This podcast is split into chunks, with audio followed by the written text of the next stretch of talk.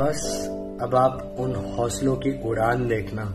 हम वो परिंदे हैं जो पिंजरा ले उड़ेंगे। और फिर कभी उस पल ना मुड़ेंगे, जहाँ कभी एक डाल पे हमारा बसेरा हुआ करता था।